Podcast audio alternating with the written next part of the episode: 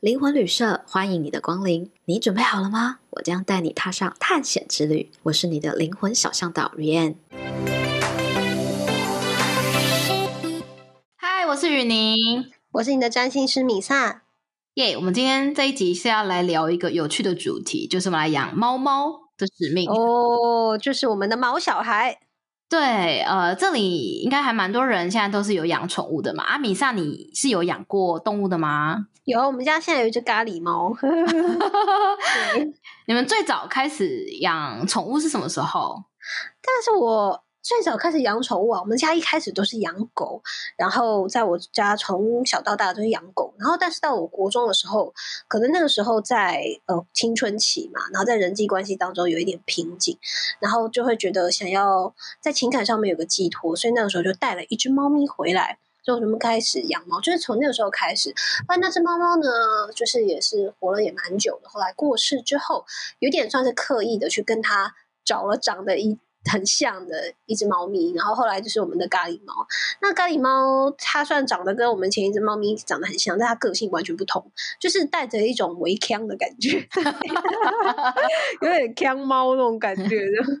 哎、其实我也是蛮喜欢看猫的，我觉得好可爱哦。 对啊，嗯啊，我讲讲我自己养宠物的经验。我小时候养过非常多种宠物，就是嗯，呃狗啊，然后哎、诶我还养过蜥蜴、哦，是哦，斗鱼、嗯天竺鼠、黄金鼠，嗯，真的蛮多的哎、。好多哦。哦我们小时候是比较对我流养行过还狗蛮多种的。对我们小时候比较流嗯嗯行狗，嗯但是我觉得现在好像大家对流行猫。对，就是这个这二十年的趋势真的差蛮多。小时候几乎大家养的都是狗，然后到最近几乎猫的比例开始急速攀升。对，已经变成是猫星人的时代了。对，所以呃，我相信宠物的这个主题是很多人很在意，因为毕竟你没有办法跟它沟通嘛，可它又是你嗯生命中很重要的一个部分对，家人，哦。那对，那呃，我来聊聊，就是阿卡西记录可以读呃宠物的部分嘛，那是只要。呃，不是什么宠物都可以读，而是要经过主人的同意。当然，自己的猫就自己读是没有问题的，这样。但路上的野生动物我们是不读的。哦，这样子啊，对，因为嗯，它它没有主人嘛，然后加上就是，你也不知道它他跟同不你同意。对，它你也不知道同不同意，再就是因为它跟你并没有产生关系，所以嗯并不需要去读它的记录，这样。 所以其实这边跟动物沟通就有个蛮明确的区隔，对，就它然它后不是沟通，对不对？它不是沟通，就是你不会跟它对话，嗯，嗯，所以我觉得刚好跟宠物沟通是属于不同面向的，所以如果你是想要很了解你的宠物的话呢，可以宠物沟通也可以看阿卡西，也可以看，因为看的面向不太一样，嗯嗯嗯，就对是宠物沟通，它可能比较像是翻译官，对对吧？那对阿卡西你会怎么定义？阿卡西是看我们会看的是，呃，这个宠物它为什么会来到你的生命中？它对你有什么使命？嗯，然后目的，然后以及跟你们家人之间的关系，比较偏呃这个宠物的灵魂的角度跟目的。 就是 一样，它也是一个呃比较深的一个呃比较深层的资讯。对对，所以如果你问他说你喜欢吃 A 饲料还是 B 饲料啊？maybe 哦问宠物沟通师比较得到满意的答案。明白，明白，懂了，懂了。对，那我来聊聊我自己读我这两家，我在我家里这两只猫。嗯，他们叫什么名字啊？嗯，我首先我的第一只猫叫周爽，嗯，然后就是取名叫做就送。它是什么猫？诶，我们两只都是米克斯，就是呃，那就是很很短毛、很一般常见那种品种的猫。是什么虎斑啊、冰室啊、橘子啊？哦，周爽是虎斑，嗯，然后我的第二只呢是橘猫，叫黄大仙。啊 名字听起来就有点坑哦。对， 很像哦，我跟你讲，本尊真的是很符合。是，然后因为就一个是重复性，一个从母性这样子。嗯，对，公平。好，那我觉得我跟宠物之间其实有蛮深的一个故事关系，就不单纯只是养养宠物，跟我个人的人生成长经历有关。好，哦，怎么说？我在养完最后一只狗，它再见了之后，嗯到我养猫中间隔了有十五年的时间。哦，那有一阵子哦，对，那会决定养第一只猫，呃，之前其实我拒绝还蛮久，很抗拒很久。我并不讨厌动物，可是我觉得我总是有说不上来的某种原因，我觉得我没有准备好。嗯，好这生命的重量是很重的，其实。对对，所以我就从我读他的记录这个角度来切入，跟我的生命经验发生了什么事好了。嗯，好，那我就问你现在说诶先是先是问周送爽吗？对，九送九送，嗯 我就问九送说：“哎、呃，为什么你会呃来当我的家人啊？嗯什么是你的使命？”这样子，嗯他说让我对生命有信心，对照顾生命有信心。啊我听这句我就哭了。嗯，我知道他为什么讲这句话，我不知道为什么我从小就有一种没有办法控制的恐惧，就是我一直都觉得我会难产而死。啊，就是那个画面会一直反复播放，所以我只要看到那种电视剧啊，那种嗯生产的、怀孕的，然后或是听别人谈论起，我就是本能的会觉得我会死这样子。嗯，你这个是魏璎珞病哦，因为魏璎珞也是这么想 的。对，而是哈，对，呃，吊诡的就是呢，我从来没有生过小孩，我竟然对会、呀会有这种感觉耶你就是一个年轻女生呢、对，可是呢，当每个人都说，呃，有生过都会跟你说啊，哎呀，我当初也是这么想啦，但是我生的时候呢，就挺过去啦，每个人都这样子的。但是我知道，嗯嗯嗯嗯我不是，我不仅只是这样，因为我觉得我那个恐惧值太大了，是超越他们能够理解的那种大。那他讲这句话，你会知道说他是针对你这个恐惧而来。那但是他有舒缓你的恐惧吗？对我接下来就是要来分享这件事情，是，他他就说他是为了要让我相信我有能力照顾生命。这一句光这一句我哭是因为我跑过了非常多画面。第一个就是我从小对于生产、怀孕，然后有很大的恐惧；第二个嗯我对照顾生命有非常非常多失败的经验。我小时候哦养的每一只宠物啊，都不是正常死亡。 哦，然后呃所以就是不管是斗鱼，然后天竺鼠、黄金鼠、嗯连狗，然后什么就都不是正常死亡。比如说、有一次遛狗，它就去完公园之后隔几天就死了，原因是那时候还是会有那种杀虫剂吧，还是什么毒物，就是他们去公园舔到了呃，中毒死掉。对，那以前我们家住在一楼，然后狗就是养在庭院嘛。有一次回来的时候，哇，真的太难过，就是我们的狗被刀砍。天哪，这是带着这这个社会的恶意这样子。然后我们就赶快治疗它嘛。但是嗯呢，过几天它就直接不见了。所以我觉得就是有人恶意，嗯就是我觉得伤害它。嗯，真的是很哦让人难过哎、对，然后包含我养的蜥蜴啊，或什么，总之它们都不是正常老死的，就是各种奇怪的意外，然后就是嗯突然死掉的那一种。是， 对，然后就或者是呃。不是很好看的方式再见，这样好看 的，这给你造成阴影了啦， 怎么？好大的阴影哦。所以我一直有一个信念，就是我是一个无法把生命照顾好的人。嗯，这个应该就会影响到你的，如果你想要小孩的一个意愿。对啊，当然，我觉得这种对于生产啊、怀孕的恐惧，然后以及就是没有办法信任自己是有办法把生命照顾好的，嗯，我觉得它是应该是来自于很多前世，然后跟很多的原因组合起来，所以我有很强烈的恐惧值。如果一般人的恐惧值是一百，我觉得我有达到八百分这么高，很高。所以周爽说他的使命就是来让我相信我可以照顾好生命，所以我很感动。因为我在读他的时候，其实我已经养他了半年了。嗯，就是然后就有一点哭熟了度了。对，然后所以它是一只非常好照顾的猫，就是吃饭，然后就是它的吃喝拉撒完全都不需要我担心，就是一个超级好养的猫。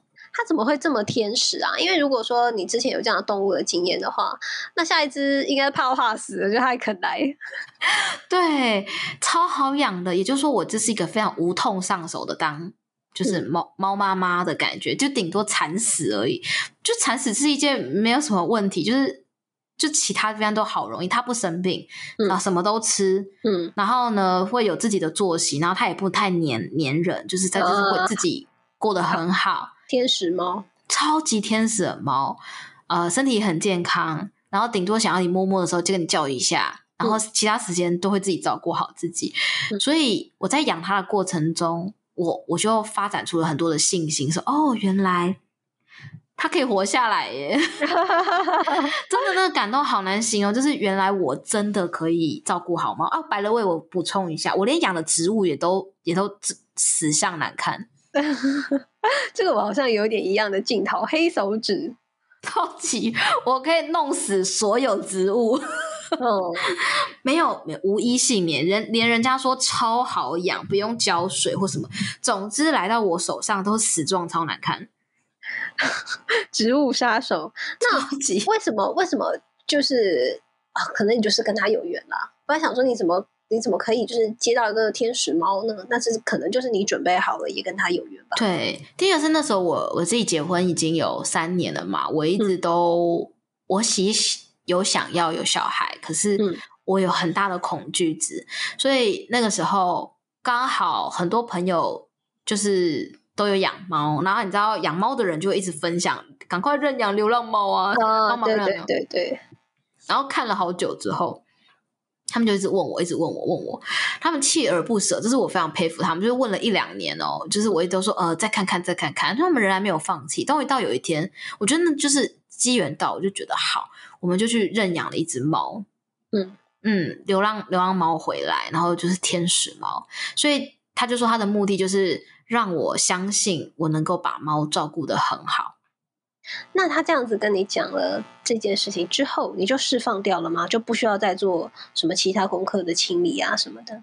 我我也有，我也有，但是我感觉上，如果我说这个八百分的恐惧，其实我觉得照顾他的信心大概帮我去掉五百分的恐惧，啊，因为你也哦知道说，其实你是可以的。对他让我真的在生活中建立一个信心，因为他真的活得还蛮好的。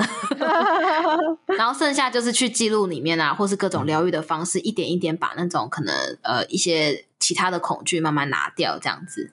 嗯，那接下来我们就来讲我的第二只猫了。呃，其实其实读宠物真的是资讯不会到很复杂，就是宠物的世界很单纯。是对， 那我来讲，呃，我的第二只黄大仙好了。呃，养第二只黄大仙一开始是因为我觉得周爽感觉很寂寞啊，嗯，我们都会养养一只猫，都会这么认 为。对，就很很寂寞啊。然后后来我其实是有征求他的同意，是说，哎，那你呃愿不愿意接受家里有第二只猫？他觉得 OK，他其实也想要找个人玩。嗯然后我就问说，那你要男的还是女的？他就说还要男的这样子。首先他自己是一只男的， 然后公猫。然后呢，我就想说他可能想找好基友吧。应该是哦。 对，其实我很尊重哦，我就有问他说同经过他同意 OK，然后我们就去认养了第二只橘猫，这样，嗯，然后回来他们其实很快，大概呃隔离了四天吧，他们就可以放在一起了，好，哦，算很很快，蛮快的。很快很快。呃，夺第二只猫， 我觉得故事蛮特别的是，嗯、这只猫问题就非常多，嗯，他来的前一个礼拜，我就很想退货他。我知道这个可能哎有些没道关系哦德道德魔人会说：“哎、怎么可以？”我说：“可是都我要过做了，都过了。对我当时的本能反应，直觉心里就哦，天哪，好想退货这只为什猫哦么？你，是感觉到什么吗？因为我觉得这只猫不太正常，来的时候不太正常。 哦，对，就就我就讲嘛，就是那是一个心里面本能，就是因为它走路的姿势很奇怪，就是会嗯觉得它好像是有一点缺陷的猫。嗯，然后再来就是，我觉得它好像爬带爬带的，就是不知道为什么就觉得它看起来像是呃有受脑脑袋有受损的猫，就它的整个行为表现都跟周爽差太多了。哦，对， 就是我会觉得，诶、它是不是有智力受损的猫？那好险它是猫诶、欸因为猫怎么样，就是还是都可爱这样子。 对我就观察，可是我后来就觉得不行。我又有另外一个信念是，它之所以会来到我家里面，一定有原因的。嗯嗯我在我在试着理解那个原因是什么。嗯对，然后 但是我真的前几天我都呃看着他，觉得满满的懊悔，就呃怎么办啊？怎么会这样？所以心里面很挣扎。但是我观察了几天之后，就发现，诶，它好像正常了。是在你阅读了之后吗？还那时候还没有阅读它，那时候没阅读，是因为我那时候会觉得我跟他还不熟，所以我就、嗯，先是觉得，观察好了。嗯嗯嗯，我觉得我跟他先培养多一点关系之后，我觉得我读的东西可能会比较多，所以我没有嗯嗯马上读它。嗯呃，当每一个人，如果你们之后要学，想要什么时候读都没有关系啦。但是我自己个人是这样，嗯诶，过了几天之后，我观察它正常，后来我知道原因是因为它它被关太久了，所以哦，他有一点点怎么讲，就是有点肌肉无力吧，所以说 OK 所以他走路姿势就看起来有点不太正常。但后来我合理发现，它是一只很有 muscle 的一只猫， 哦，你真的误解大了，这样我。真的误解它了。这样，嗯，然后呃呃，它很憨，它是憨憨的猫，可是它的憨其实很可爱，所以其实我后来非常喜欢它。嗯嗯嗯，它的憨是哦我很喜欢的那一种。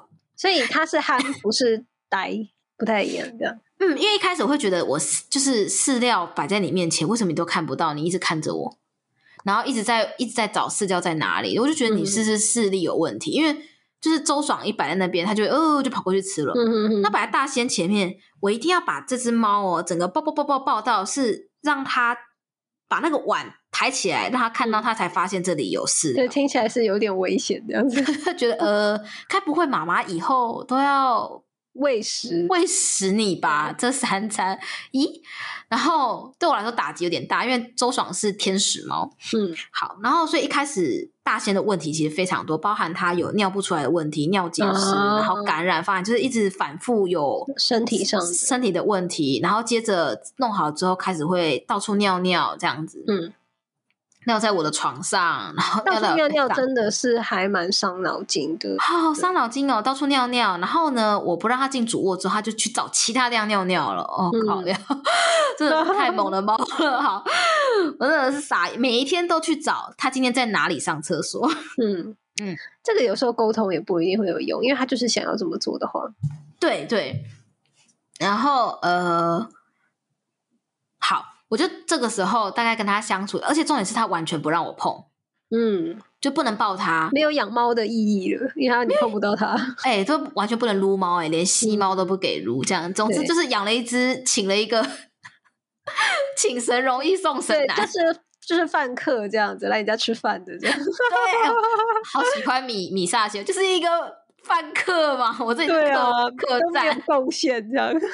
对客栈。重点是我以前住在三楼，我只要一开门，它就会暴冲似的跳到阳台上。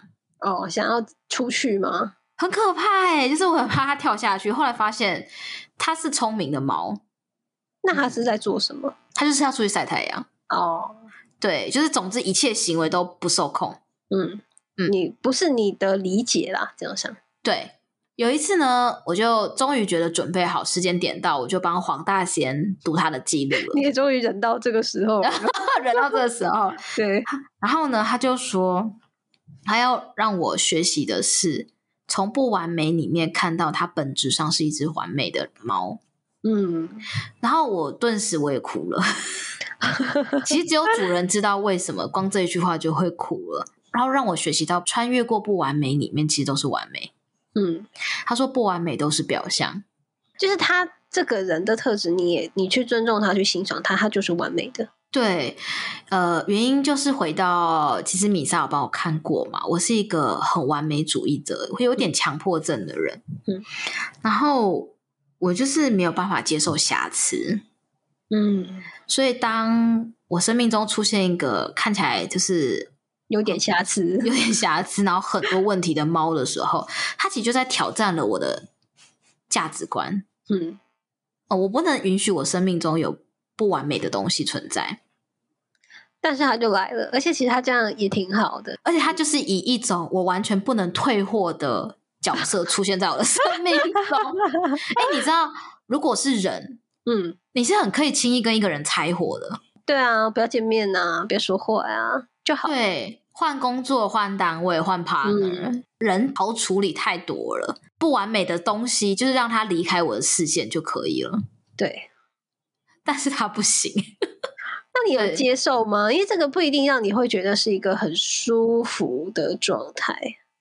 因为对就强迫中奖嘛，等于是说， 所以我只能说啊，我觉得呃，灵魂真的是很有智慧，他总是知道要用什么方式安排一个无法拒绝的挑战， 嗯，就是不能退货嘛。然后，对而且你就会想说，哇，如果我今天退了，那其他人也可能很少，因为我们那时候去收它，就是因为非常多人不要它。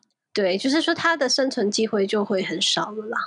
最吊诡就是我们收它的原因，就是因为我们发现是很多人不要它，我们就觉得、哇，那给他一个机会给，他一个机会好了。所以就是有非常非常多的元素，就是在这里面， 这就是啊，我懂了，为什么会这 样？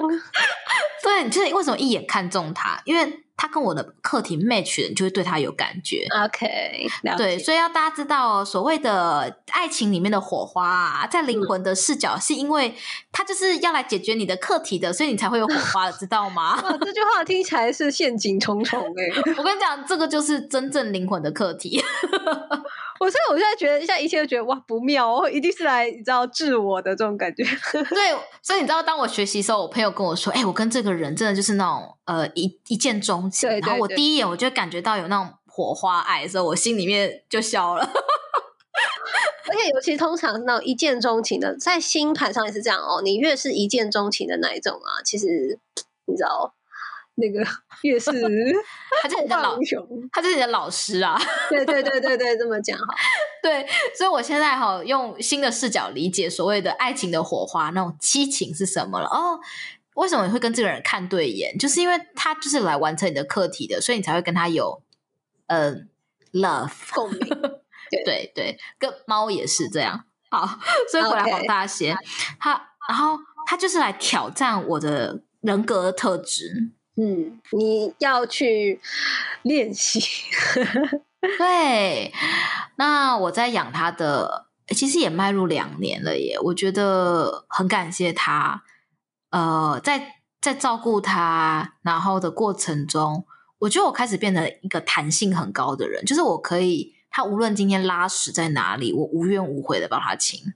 嗯，嗯，到然现在后都还会吗？对，到今天都还是。哇哦，很棒哦！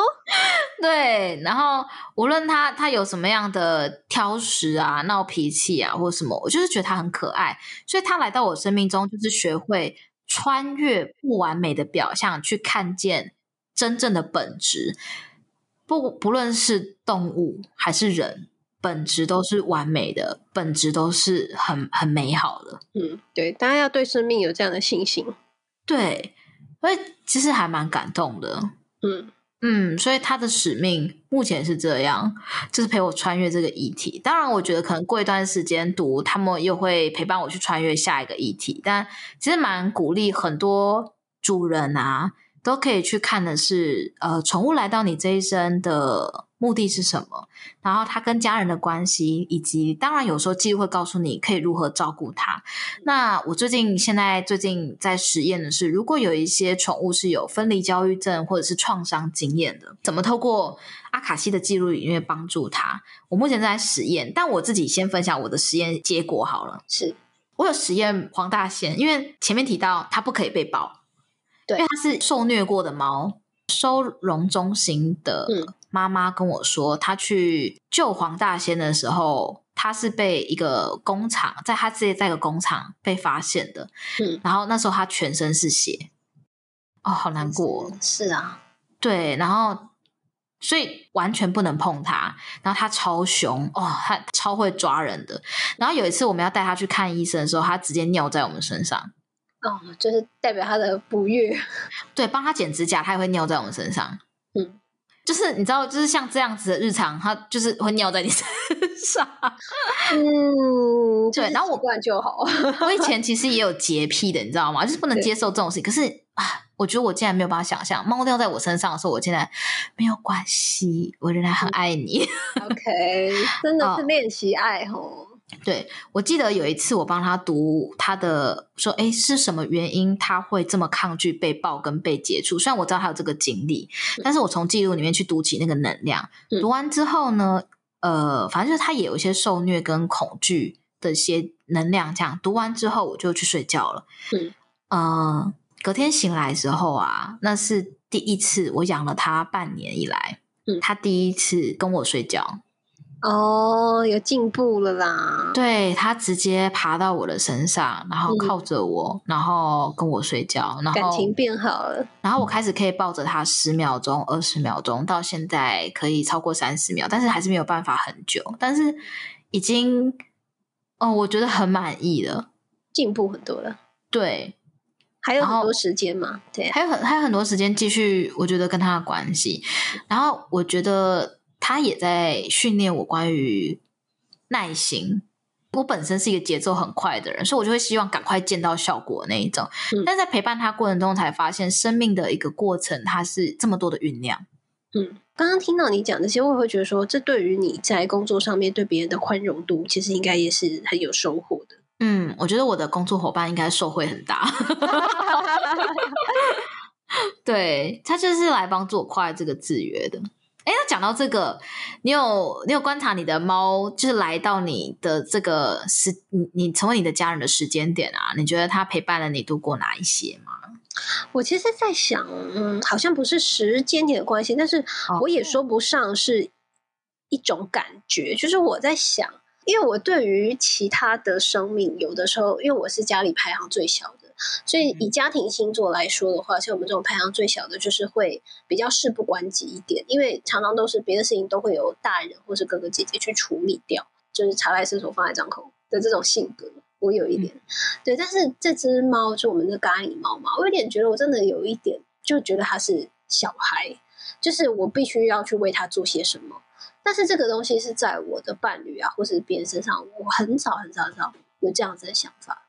嗯我只有可能对咖喱猫会有一种，就是说我必须要为了它做些什么的感觉。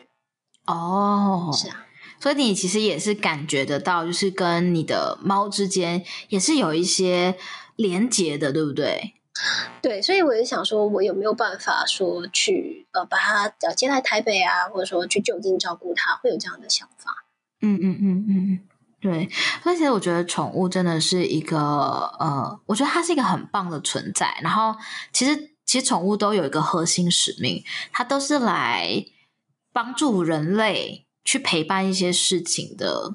然后我其实也有一些个案来找我，我会问问他的猫啊，嗯跟他的关系。其实他们听听完之后，都很想哭诶、是，对，就是很感人，生命跟生命的一个激荡这样子。对，然后其实它也会帮我们承担很多。百了味哦，跟大家分享，如果你发现你家的猫啊过胖了，那是因为呢，就是你自己也要减重了。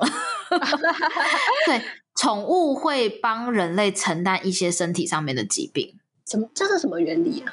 嗯，这个是它回馈主人的爱的方式。哦就照顾他的一个方式。这个在呃有一本书，呃有机会我可以导读分享的话，就讲到说宠物的使命都会是来陪伴人类、疗愈人类的。然后嗯当然它也会帮助我们承担一些。所以如果它身上最近有些肾脏的问题、泌尿道的问题，其实就是就是主人有这方面的问题，赶快去做健康检查。所以。当主人健康状况好的时候，猫咪的健康状况很好。然后，如果主人的身心心理状况也会好，然后猫咪的心理健康状况也会好。嗯哼哼，嗯，就我们常说什么埋育挡灾啊，其实养一个动物也是帮帮你挡 灾。对，那不用觉得说，哎，会不会对他们不友善啊，或者是一种虐待？没有，这是就是他们的宠物使命嗯就是这样，没有错。而且这是他们感觉到自己很有价值跟荣誉的方式，嗯就哼，他们的角色定位。大部分其实都是这样子的，他陪我们穿越一些课题，帮我们分担一些，陪伴我们，他就是很好的战友，嗯，而就是且无互怨相无支悔。持，对，对互相支对持的感觉。那嗯，比如说像这个课题啊，你觉得已经经验完了，那会换吗？哦，我觉得会耶。每个阶段如果跨越的话，你就会自己有一个渴望是，诶，那我想要再来读一读。那我们这一段时间又有哪一些是你要陪我穿越的课题？它其实是会有一些微调的改是变。嗯，因为它也会反映主人的个人成长嘛，这嗯样嗯嗯，对的，对，所以我蛮鼓励大家可以来学习我们的初阶课程里面就会学到，你可以读所有非人类的东西，包含宠物。那如果你是热爱植物的人，也可以读植物。所以有些人是跟植物工作的人，他想要知道有些药草的疗效啊，然后或是一些能量也可以。然后当然就是像我跟米莎都很喜欢水晶嘛，对嗯不对？对水晶也可以读到哦，就是你的首饰，比如说你戴了一个水晶项链，你可以问他哦，这个水晶它来成为你的项链，它想要帮助你是什么？一即使就是店里面卖了十几个一样的水项链，但是它你会选中它，一定有一些独特的原因。是。嗯嗯，我其实呃之前有请雨林帮我看过水晶，它也是非人的嘛，然后就觉得哇，这是大自然的智慧，真的是非常的了不起，都不是我们可以想得到的这种感觉。哦，我就发现它的灵性是非常高的耶，然后它有很多很多、呃，很乐于去为它的拥有者去提供些什么的那一种。其实大自然对于人类真的很无私吼、哦，但是我觉得在阿卡西里面，可以真的是培养一个谦虚的一个状况，是我们真的受惠于这个世界好多好。嗯，真的真的，我也是这么想。对我们之后会来邀请米萨一起来聊聊关于毒水晶的，大家可以期待那一集哦。好，留言刷起来。 哎，我想我想最后想要请问一下，就是说。不同的动物，它读起来的感觉会不同吗？还是其实不会？比如说狗啊、猫啊、蜥蜴啊这些。哎，其实有哎，因为像我有些学生，他们还有帮自己读自己家里的水晶虾。哦，虾子 对，有人读不是拿来吃的吗？不是不是，真的是观赏用的。嗯然后还有呃，不太一样。嗯其实宠物的你会挑选这种品种，啊，对，哎，因为每每一种都有它的特特质，这样子。对它其实读起来是不太一样，当然我也希望有一天我可以养起养养养熊啊！如果到时候我 有有机会养，不要去俄罗斯， 我看有点难哦。 对对对，像我就觉得俄罗斯真的是很猛， 对，可以跟狼啊、跟熊当朋友，这样也许啦，这样。 有一天，如果我有遇到远在国外的人，他的宠物是比较特殊品种，我有读到的话，一定跟大家分享。好，哎，如果有读者你们自己本身有认识的话，也可以介绍给我，因为我知道有的人好像在家里面养鳄鱼、诶我哦就说那种稀有宠物，对不对？我知道也有人会养很可爱的宠物猪，对这些也可以。嗯，现在比较少见的可能就是鳄鱼了吧。哎，对对，其实我觉得鳄鱼真的是蛮酷的。 好哦，这集我们聊聊聊的是毛小孩啊，那很欢迎就是读者呢，第一个我们有呃阿卡西的初阶培训课程，你也可以自己学会自己读这些，然后当然呢，你也可以留言给我们，然后来想要听什么主题，也可以跟我们回馈一下哦。那我们今天这集就到这里啦，谢谢米萨，耶谢谢大家，我们下次见喽，拜拜。拜拜。